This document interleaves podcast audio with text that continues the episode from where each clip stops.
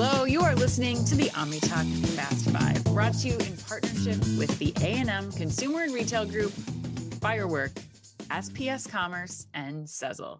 Headline number one NRF said this week that it expects back to school to reach unparalleled high, highs, Chris. Unparalleled. Yeah, quote, right? Unparalleled. Correct quote. Yes.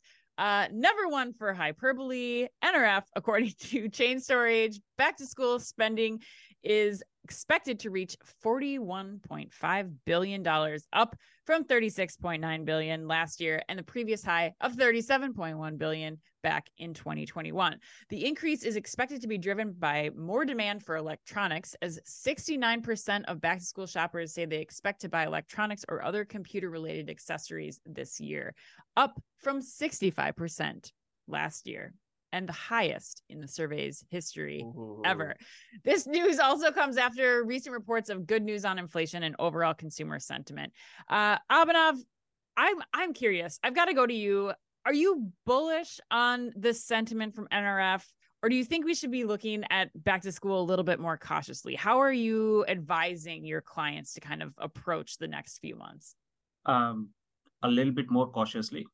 Really? Uh, I, okay, yeah. Interesting. I, I, I think the trend that they are talking about, yeah. that it is going to be higher than last year, I think that is correct. Okay. Uh, I am not sure of the magnitude. Um, or I'm a little bit more cautious on the magnitude. Here, here, here are some puts and takes that the way I think about this.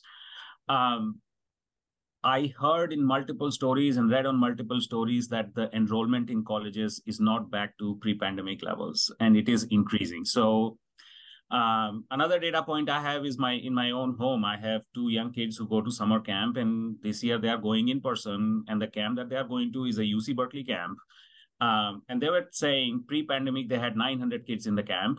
Uh, last year they had 600. This year they have 700. Okay. So again, I think the number of people who are going to be shopping for back to school, back to college, I think is going to be higher than last year. That I totally understand. Um, inflation is also there. So that should increase the the the amount of sales that people have. However, people are trading down. Uh, that's okay. a trend that I totally see.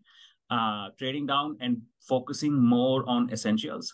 So that's one part of the story. The second part of the story, I'm a little bit surprised um, about the focus on computers um, and electronics because in the pandemic, in 2020 and 2021 right, when people right. were home they bought a lot of electronics. Right. Uh, and to go into a two year cycle and replace all of that that seems a little bit too much. Um, mm-hmm. so yes that's why i have a little bit more caution. I think it'll be higher. Right. Uh, but higher by 9 or 10% compared to last year uh, i'm not so sure.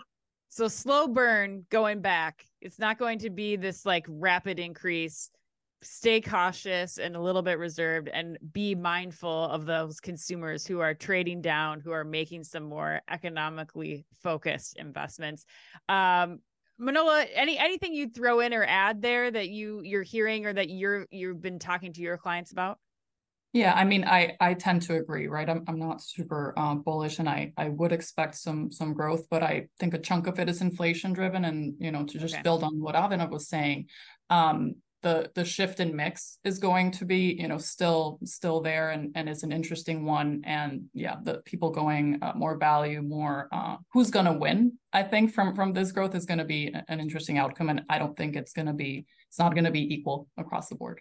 Okay. Yeah, uh, yeah. so so, so interesting. So you guys think like there could be some growth but it's not going to be like gangbusters for everyone. That's your point there manola? Yeah.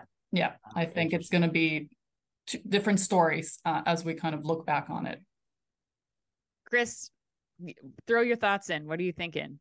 Yeah, I mean, I uh, it's hard to know. I mean, I I I think the smart play is to think about it like Abhinav and Manola are, you know, because and we had a great conversation about this earlier this week. We had Placer mm-hmm. AI on our Asking Expert series on LinkedIn, Ethan Chernofsky, and he was talking about how traffic patterns appear to be improving in June, in addition to the reports we're getting on inflation and consumer sentiment. So all things are pointing toward it being a good back to school season. And that was pretty broad, those traffic patterns.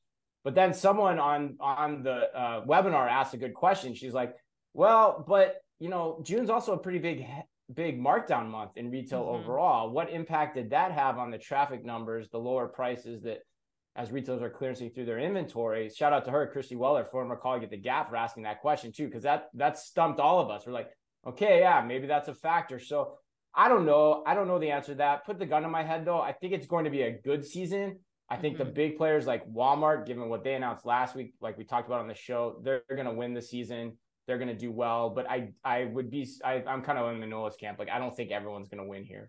Yeah, I think you guys are bringing up really good questions. And I was thinking the same kind of thing like, where will the growth be? Is it going to be the big box and off price? Or, I mean, when we talk to Ethan, you know, players like Lululemon still showing like really strong, strong results. But is that going to be a place where we, where, you know, back to school is still heavy? Or is it more on the off price sector? Are people going into, you know, get their, their, their apparel products for example are they going to amazon? Are they going to target? Are they going to walmart for back to school versus you know some of those other investments? I think that'll be kind of fun to see.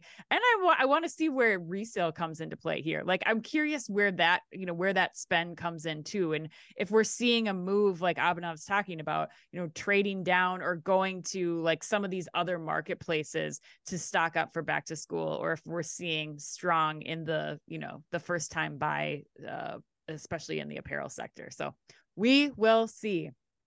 All right. Yeah. Back to school, heavily dominated by school supplies, electronics, and apparel. Those are the three big categories.